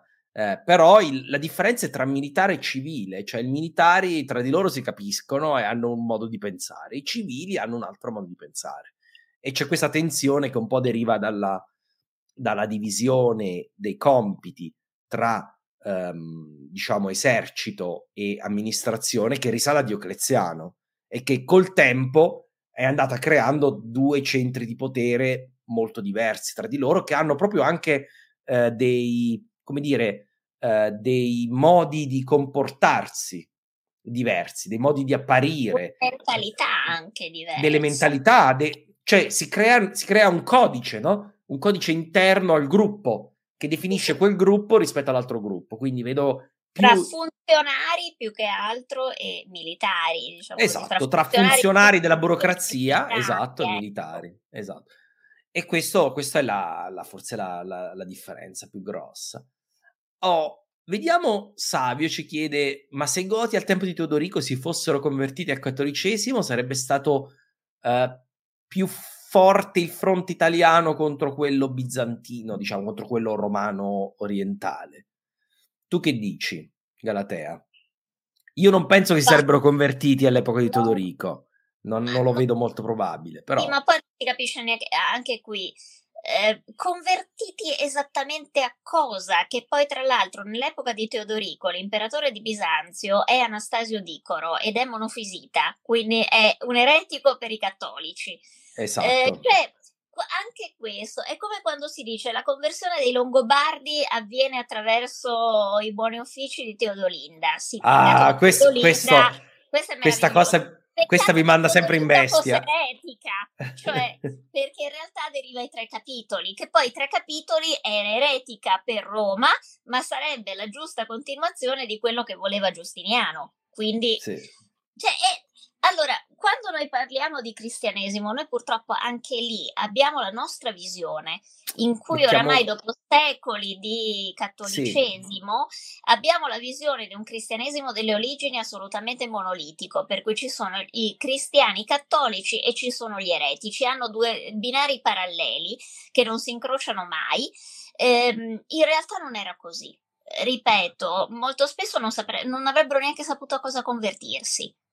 Perché eh, i barbari si, si convertono all'arianesimo, ma ripeto, in quel momento è la religione più diffusa nell'impero, perché metà co- famiglia di Costantino è ariana. Sì. Cioè, quindi, e anche lì all'interno del cattolicesimo, noi lo chiamiamo cattolicesimo, c'erano 3000 correnti. Sì, Diventare ma- eretico era facilissimo. No, cioè, ma bastava- eh, c'era una gestione collegiale del, del cristianesimo tra le varie patriarcati. Questa è un'altra cosa che è difficile da spiegare, a- perché uno pensa col- con la visione moderna si guarda sempre, ah, il papato, no? Quello, il papato è quello che Il comanda. Papa non se lo filava nessuno. non se lo il- filava nessuno, era uno di cinque Tra e- l'altro, e il più importante era comunque l'imperatore, l'imperatore era che fa la... E addirittura nell'epoca, per esempio, di Sant'Ambrogio, diciamocelo francamente, il Papa non contava un accidente, perché il punto di riferimento, per esempio, era Sant'Ambrogio di Milano. Cioè, quindi non era neanche così scontata. Ripeto, anche lì, i Goti che si, erano ariani, ma erano ariani in un momento in cui sul trono di Bisanzio c'era un monofisita figlio di un'ariana, che era Anastasio Dicoro. Quindi voglio sì, dire, a quel punto... Ma, ma infatti in quell'epoca, ai tempi di Anastasio, non è un caso che mh, c'è comunque una forte solidità, perché in realtà gli occidentali erano più contro l'imperatore, per, in certo senso, perché gli occidentali erano invece della ver, ver, diciamo, più per calce, calcedoniani, si dice, quindi la versione che poi aveva trionfato a Calcedonia, che derivava da Papa Leone, una delle poche volte in cui un papa ha contato qualcosa un concilio eh, ecumenico della, della, Chiesa originale, e, ehm, e quindi gli occidentali erano rimasti attaccati a Calcedonia. Il problema sorge poi quando Giustiniano e Giustino fanno la pace con, eh, con Roma e quindi comunque riportano una in comunione l'Oriente con l'Occidente, anche se rimangono i monofisiti ovviamente in Oriente. E questo in un certo senso crea qualche problema in più a Teodorico, perché prima stava molto più comodo. Prima aveva l'imperatore d'Oriente monofisita, io sono il protettore de, dei calcedoniani, perché lui aveva pure deciso uno de, la controversia no, tra Simmaco e Lorenzo, se non sbaglio. L'aveva sì, deciso lui che era il Papa, no? Insomma, quindi aveva... Eh, la situazione era davvero molto più fluida e molto più mhmm, complicata di come molto spesso noi ce la immaginiamo. Eh, anche lì poi c'erano anche goti cattolici, eh, perché a Costantinopoli Areobindomo, il marito di eh, Anicia Giuliana, era cattolicissimo, quindi non è neanche che tutti i barbari fossero per forza ariani, cioè sì. ce n'erano ampiamente di ogni, di ogni sì. tipo. Tra, tra, tra, l'altro, le fonti dicono proprio che molti a un certo punto si arrabbiano i goti contro, contro i bizantini e dicono: Ma come? Molti dei nostri, noi non abbiamo co- costretto nessuno a diventare ariano, e anzi, molti dei nostri sono diventati cattolici e noi ci, vedi- ci venite qui a rompere le scatole. Questa era una delle varie rimostranze. Una delle, delle, cose che Teodorico fece, eh, addirittura eh, fece condannare, se non, non, ero, adesso non mi ricordo esattamente la, fo- la, fonte, fece condannare a morte uno che si era convertito al cattolicesimo e dopo voleva tornare all'arianesimo, perché gli ha detto eh no, perché se tu cambi religione così velocemente e solo per questioni eh, di, di, di, di opportunità politica non sei affidabile. Quindi voglio dire, eh, non è che ci fosse poi neanche questo solco così difficile così insuperabile tra gli uni e gli altri. Ripeto, mm, era una civiltà molto più composita di come noi forse sì. ce la immaginiamo. È, ecco. è, la civiltà mediterranea nel suo complesso, nella sua complessità, molto sfaccettata. Eh, con... Sempre si trova una, un accomodamento. Se proprio esatto. non trovi trovi davanti un fanatico, prima o dopo, insomma, un modo per tirare a campà lo trovi, ecco. Questa è una grande lezione della, del Mediterraneo. Però, ripeto, secondo me anche lì eh, beh, è difficile che i goti si potessero convertire al cattolicesimo perché ripeto anche in quel momento era molto, era molto difficile pure capire sì, cosa fosse il cattolicesimo prima, di per sé prima o poi, prima o poi Galatea sarebbe come i visigoti sarebbero eh, passati a una versione o tricapitolino, non tricapitolino, se si fosse arrivati a quell'epoca. Prima o poi io sono sicuro che sarebbe avvenuto e a quel punto sarebbero cadute proprio le ultimissime barriere, diciamo. Ehm, Ma forse, tra... sai, che se fosse durato un pochino di più e in maniera un po' più stabile, pure il Papa avrebbe trovato un accomodamento, perché in fondo non dimentichiamoci che pure i papi a un certo punto erano molto attenti a seguire i propri interessi, quindi insomma un modo no, per farli poi... rientrare in qualche modo se tu No, ma poi, ma poi c'è anche il papato gotico, cioè i papi fino uh, alla conquista di Roma i papi sono molto filogotici, cioè la, uno filogotico, uno no, però... è addirittura di origine. Uno era anche goto, se mi ricordo, mi ricordo bene. Eh, esatto, Bonifacio era, era, era, proprio di origine gotica. E, ehm, allora, vediamo qualche, eh, qualche altra domanda. Spiro mi dice che per Liberio un uomo per tutte le regioni, invece che per tutte le stagioni. Um, No, c'era una domanda sugli slavi che, ahimè, non è facile rispondere. Qui andiamo un po' fuori dal seminato della storia gotica. Eh, diciamo, Prosis Armati, sapete preciso come è avvenuto l'etnogenesi slava in quei territori. È un processo, ahimè, molto oscuro ancora oggi. Se ti leggi cinque libri, trovi cinque tesi diverse. Questa è la mia, ahimè, la mia, la mia spiegazione.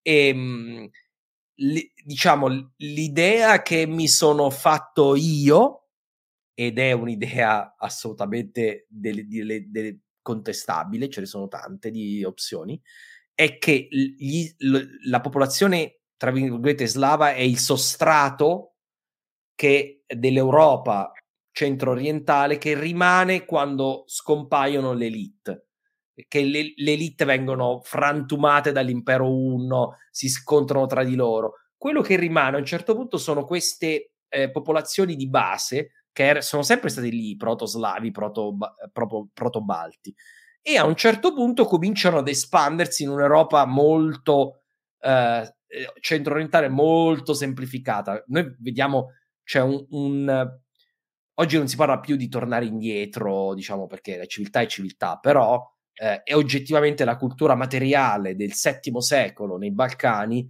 fa, o, ma anche in Romania o in, eh, in Ucraina, fa un passi indietro spaventosi. Cioè l'epoca dei Goti, quella del IV secolo dei Tervingi e dei Grotungi, rispetto al VI secolo nella stessa regione, non c'è paragone, cioè siamo tornati all'età della pietra quasi. Eh, e quindi c'è un torna molto indietro, però c'è eh, questa espansione slava che forse o è imitazione o è una vera espansione etnica. Nessuno ha potuto dare una spiegazione vera a questa cosa. Cioè, perché mh, spesso si è andata alla ricerca di un, di un punto di, di un inizio degli slavi, però non sono così convinto che da una piccola regione così, come si, un tempo si pensava la Moravia, che è in, in Boemia. Uh, altri dicono Russia, ma è, quasi sicuramente no. Però come fai dalla Moravia con una piccola popolazione a conquistare mezza Europa? Cioè mi sembra improbabile, eccolo. Mm, e quindi mi sembra che sia più quello che resta che sviluppa una cultura comune. Però eh, le tesi, tu non lo so, questa cosa qui l'hai mai affrontata, Galatea, sull'origine degli slavi? No, Onestamente è un mondo che conosco molto male e molto poco. Perché... Eh, non si può essere tuttologi nella vita. No, quindi... E, quindi, e quindi evito di, di, dare pareri su cose di cui non so quasi nulla. Quindi... No, no, no, ma lo capisco. E qui io ho letto un po' a riguardo per, per il periodo, perché si integrava un po' con la storia, però veramente ho letto testi di tutti i tipi. Cioè... No, ma ripeto, anche io quel poco che capisco è molto confuso. Poi anche lì io sono sempre dell'idea che eh, che sia anche un modo forse sbagliato di affrontare la questione, cioè appunto questa idea molto ottocentesca che esista una sorta di unità etnica originaria in cui sono già tutte chiare tutte le caratteristiche. Eh, tutte chiare, poi, il... e poi improvvisamente si sparge Pum, si spar... ecco secondo me non funziona, ma non funziona non solo per basi biecamente per, demografiche, cioè non, non funziona così, eh, non è neanche pensabile, anche perché avrebbero dovuto avere un incremento di nascite che per l'epoca sarebbe stato insostenibile. Con la peste ma, poi con la peste. Con, la sfighe, con, le sfighe varie, eccetera. Probabilmente si spiega con quello che in archeologia viene chiamato l'effetto Versailles, cioè il fatto che ad un certo punto eh, popolazioni vicine, anche se hanno magari origini, diciamo così, etnico-genetiche diverse, possono essere influenzate dalle culture e adottare degli stili di esatto. vita e delle cose simili. Questo spiega gran parte delle, delle grandi... Ehm, del, del, dell'improvviso sorgere di molte civiltà, dai villanoviani agli etruschi sì. ad altre cose. Ah, qui, qui e... è veramente grossa la cosa, perché tu parti, in teoria dovresti partire dai piccoli territori e arrivare a, a dominare, perché una cosa che non si sa è che anche Berlino era slava. Cioè, non è... Sì, sì. Cioè, ripeto, è impossibile dal punto di vista demografico. Cioè, sì, sì. cioè da, da Berlino a Mosca da Berlino a Mosca, da San Pietroburgo, cioè di oggi, no? Come spazio, da San Pietroburgo al Peloponneso. Cioè, è possibile no. una cosa del genere nel giro di pochi proprio, decenni? Ma soprattutto, appunto, dovremmo avere tracce di una esplosione demografica per giustificare tutta questa tra- travolgente conquista da parte o espansione di un popolo che però non, non avrebbe potuto non lasciare tracce. E quindi Tendenzialmente, ripeto, non è un problema che ho mai studiato in maniera specifica, però ecco, da quel poco che so di raffronti con altre epoche storiche, con altre tipologie simili, sono piuttosto scettica dall'idea che si tratti di un'espansione violenta o di un'espansione, insomma, a conquista. Probabilmente è una, una, un allargamento per imitazione, anche perché, ripeto, l'imitazione è sempre molto facile in tribù che, come abbiamo capito, non avevano una consapevolezza etnica molto forte spesso. No, ma poi Del resto, tu... Se noi dovessimo seguire oggi, sulla base di ritrovamenti archeologici, eh, lo sviluppo del Novecento, mettiamo che non abbiamo perso tutte le fonti, gli archeologi del futuro eh, scavano le, vostre, le nostre tombe, immaginerebbero che c'è stata un'invasione americana e gli americani hanno praticamente colonizzato tutto il mondo, perché trovano vestiti blue jeans, eh, canzoni americane, eh, scritto in inglese, dicono Madonna, questi devono essersi espansi demograficamente e aver occupato tutto. Perfetto. In realtà, semplicemente noi abbiamo, eh, abbiamo bevuto la Coca-Cola, ci siamo messi i jeans e abbiamo ascoltato le loro canzoni, ma siamo rimasti sempre quelli. Sì, sì, sì, sì. Io sì, sì, sì, penso che non si possa dire molto di più di questo, bisogna chiedere anche a chi è più esperto su questo argomento, però abbiamo provato a dare una spiegazione. Uh, questa domanda um, concerne la battaglia di Adrianopoli. A mio parere si tratta di una catastrofe cercata con il Lomicino. Eh, eh, è, da una parte è vero, però catastrofe, eh, vediamo, catastrofe per chi? Eh, dal punto di vista dei voti è stata una cosa molto positiva. Perché è una catastrofe? cioè, nel senso, quando diciamo catastrofe, questo non è una, un rimprovero, Stanislao, perché noi ci conosciamo, mi permetto. Cioè, noi stiamo già prendendo parte, cioè stiamo, stiamo, giocando in una squadra, stiamo mettendo un, un abito. Eh, invece bisognerebbe cercare di vedere, di vedere i punti di vista di tutti e due. Poi a volte non è facile, a volte stanno più, è inutile, ognuno ha le sue simpatie. Però, ecco, da, da questo punto di vista, una cosa che forse va detta, che io cerco di sottolineare nel libro, è che forse abbiamo un po' esagerato l'importanza della battaglia di Adrianopoli. Innanzitutto qualcuno mi deve spiegare come succede questa cosa che un, l'impero ro- romano d'Oriente perde il, il, suo esercito e poi cade quello d'Occidente. Mi deve spiegare questa, questo legame diretto. Ma poi secondo me, mh, eh, uno non sono le battaglie a fare la storia. Eh, spesso sono o le conseguenze, ma più... Ma ma è raro che una battaglia decida. Questa è un'altra concezione tipica della storiografia un po' eroica, no? sempre dell'Ottocento. Cioè, stiamo prendendo un po' tanto con l'Ottocento. Eh, questo non che una... eh, questo non vuol dire che abbia avuto, non abbia avuto conseguenze, ma poi una cosa che scrivo nel libro è che alla fine i Goti, in realtà, l'interpretazione storica contemporanea è che alla fine sono stati sconfitti. Cioè, capiamoci, non sconfitti al punto da essere massacrati e svanire, ma sconfitti al punto di dover accettare in sostanza l'imposizione della pace dai romani, che hanno deciso di non massacrarli perché non gli conveniva.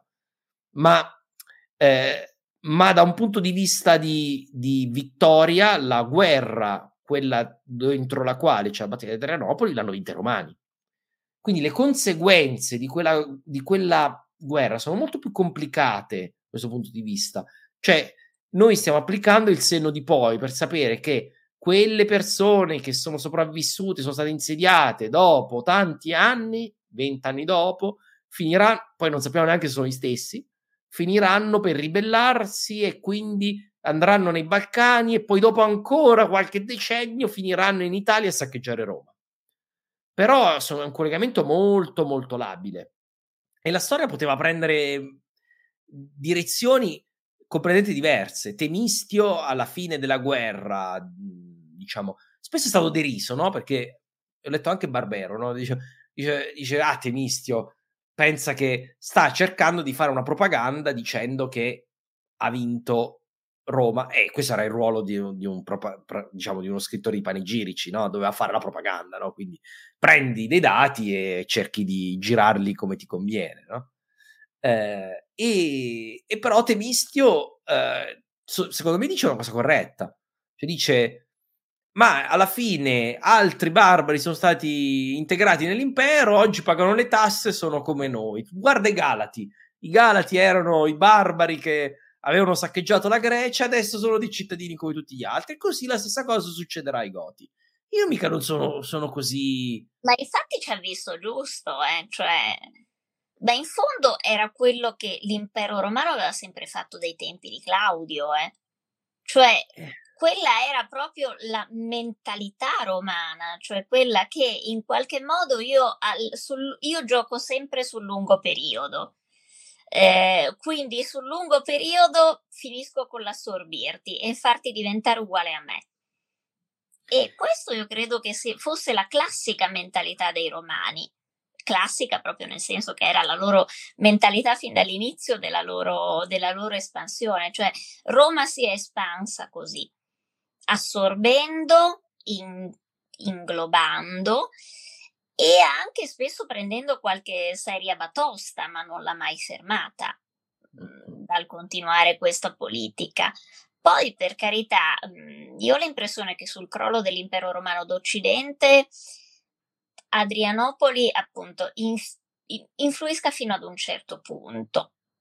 Non sia poi così. È stato un grande shock, ma è un po' come un grande shock sono state le torri gemelle per gli americani però questo non vuol dire che poi non siano stati in grado in qualche modo di reagire, cioè molto spesso degli eventi particolarmente scioccanti restano nella memoria collettiva.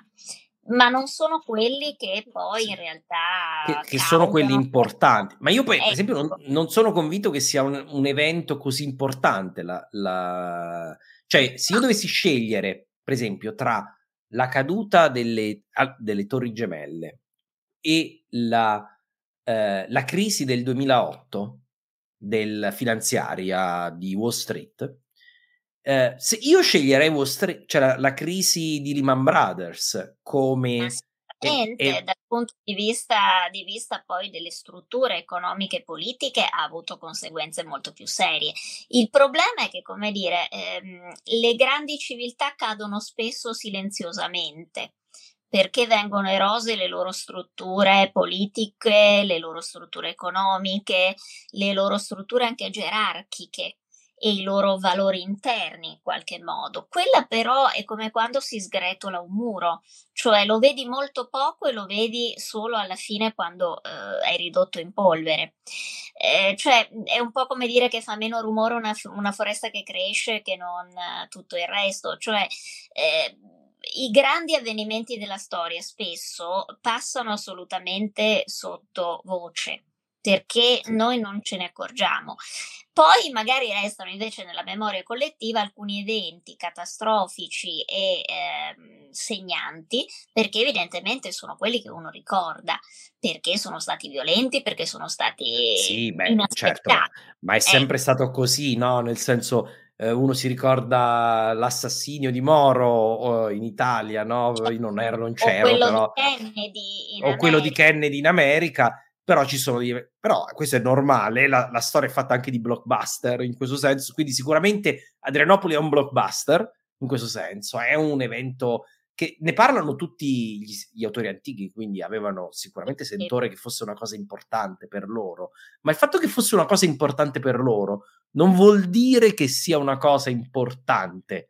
Non so se, se ci siamo spiegati, è sicuramente non è secondaria, però è così importante come questo io ho qualche dubbio da questo punto di vista e spero, speriamo Stanislao di averti risposto. Comunque hai ragione sul fatto che è un accidentale come sconfitta, quasi sicura, sì, abbastanza cioè tanti di quegli accidenti che per portare e infatti poi i Goti non vinceranno mai più, non hanno mai vinto una battaglia campale seria contro i romani da, dopo Oltre agli arredi non era neanche quello la loro specialità. No, ma una vera battaglia, cioè una vera battaglia dove tu puoi dire, dopo Adrianopoli, quale battaglia hanno vinto i Goti? Ne hanno fatte decine di battaglie, tutti o pareggio o sconfitte, cioè una, una vera vittoria come Adrianopoli è un caso, come dire, unico da questo punto di vista. È il sacro potere della botta di esatto, esatto. e qui Allora, siamo in chiusura, penso, abbiamo fatto un bel po' di domande, ti ho tenuto un'ora e mezza, Galatea, come al solito.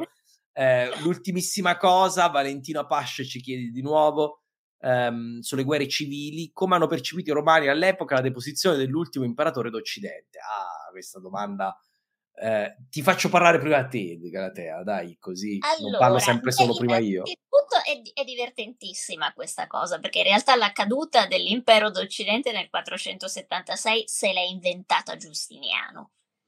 Tanto sì. per cominciare, perché in realtà esatto. quello che è deposto non è neppure l'imperatore d'Occidente, cioè eh, Romolo Augusto è un usurpatore, è un usurpatore. E, beh, lui poverino era quello che in Veneto si dice era stato messo lì per foggia de poro, cioè per, per far finta che fosse un imperatore. Era un ragazzino messo sul trono dal padre che era un barbaro e che non poteva nominarsi imperatore per conto suo.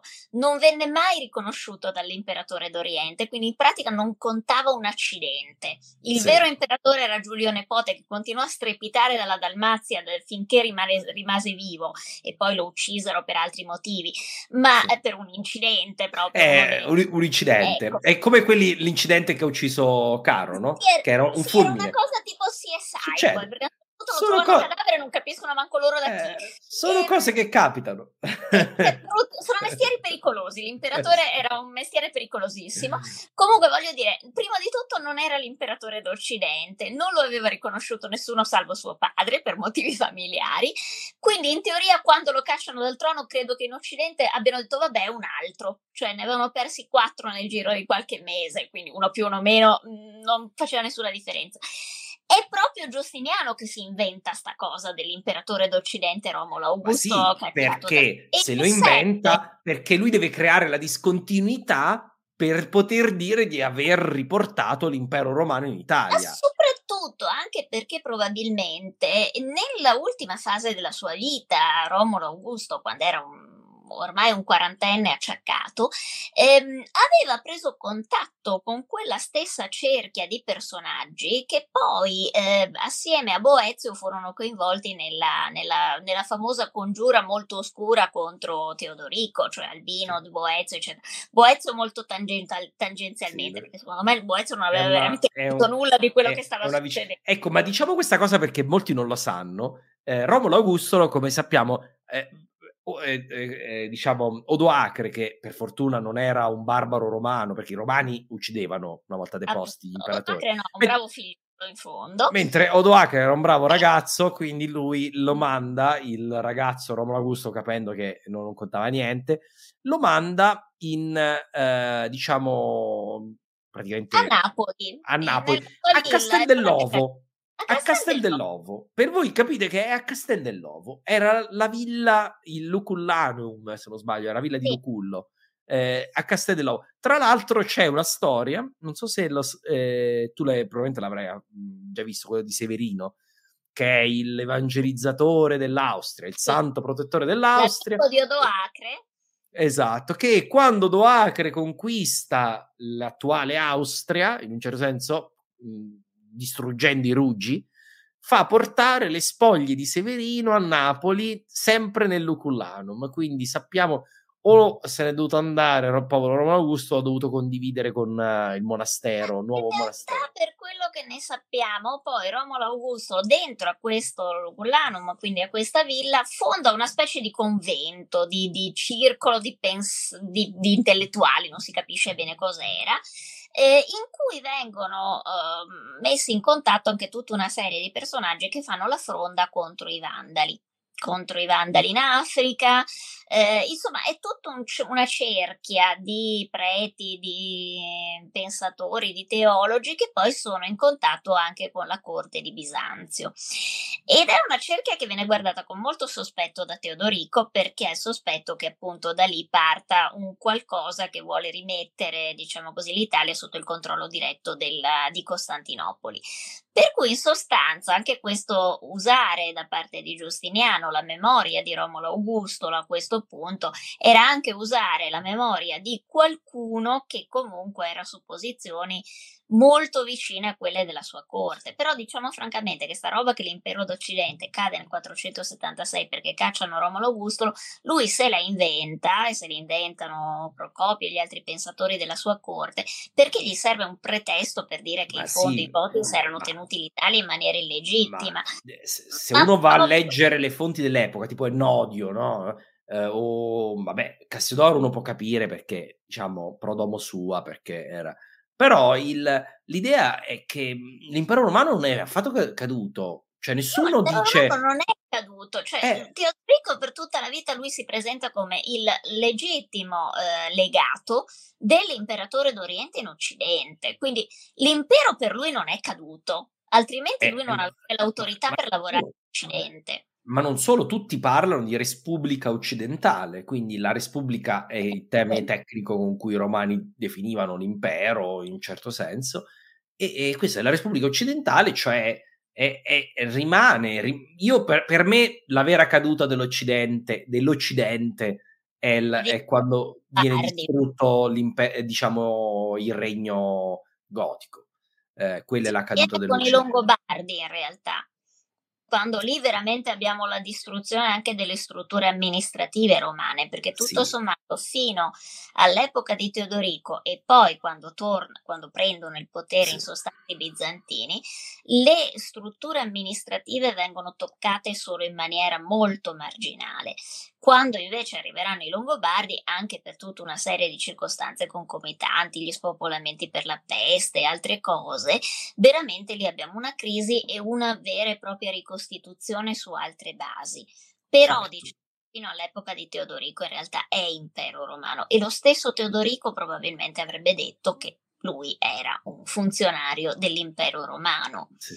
E poi quando nessuno lo ascoltava, secondo me, mh, di ufficiale avrebbe detto, beh, io tutto sommato sono quasi un Sono imperatore. l'Augusto, no, sono l'Augusto. Sono d'Occidente. l'Augusto, sono Cioè, l'Augusto che una delle d'Occidente. cose che a Teodorico come dire, rodesse di più era di non poterlo scrivere chiaramente, però Esatto. era, si considerava l'Augusto d'Occidente. Portava la porpora, lo sappiamo, portava, quindi...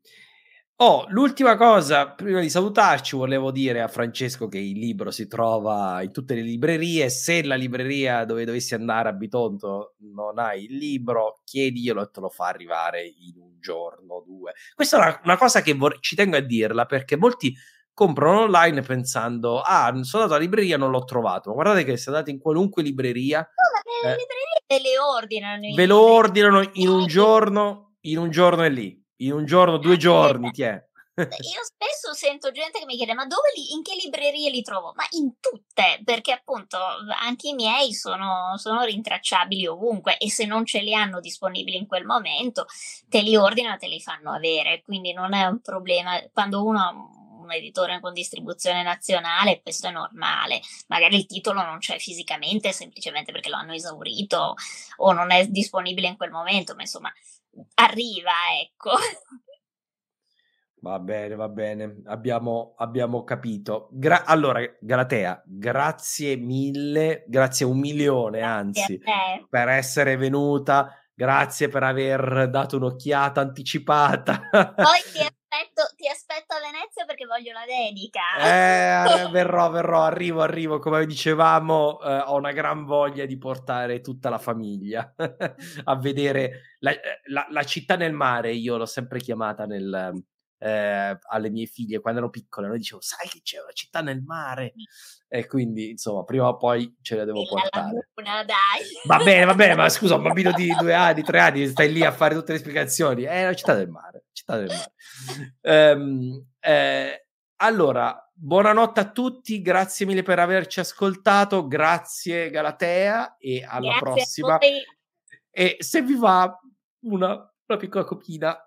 ah, e ci vediamo venerdì a Torino, sabato a Firenze, domenica a Roma. Mi raccomando, Un sarò tour un, bel- un tour meraviglioso, esatto.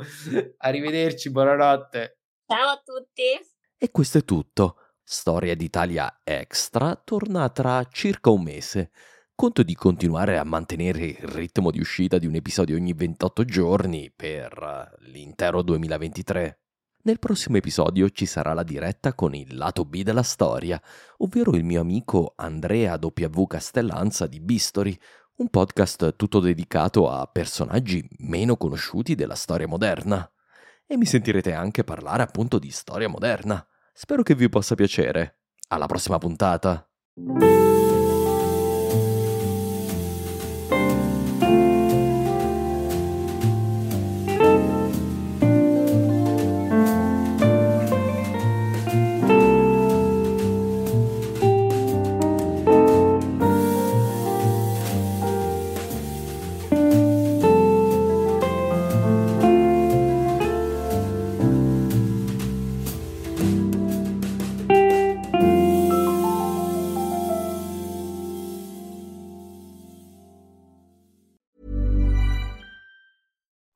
It's Paige DeSorbo from Giggly Squad. High quality fashion without the price tag. Say hello to Quince.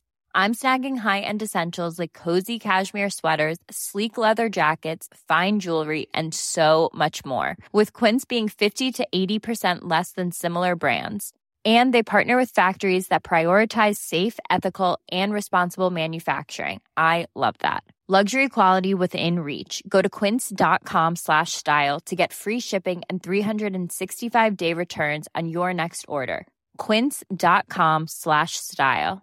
Even when we're on a budget, we still deserve nice things. Quince is a place to scoop up stunning high-end goods for 50 to 80% less than similar brands. They have buttery soft cashmere sweaters starting at $50, luxurious Italian leather bags, and so much more. Plus, Quince only works with factories that use safe, ethical, and responsible manufacturing. Get the high-end goods you'll love without the high price tag with Quince. Go to quince.com/style for free shipping and 365-day returns.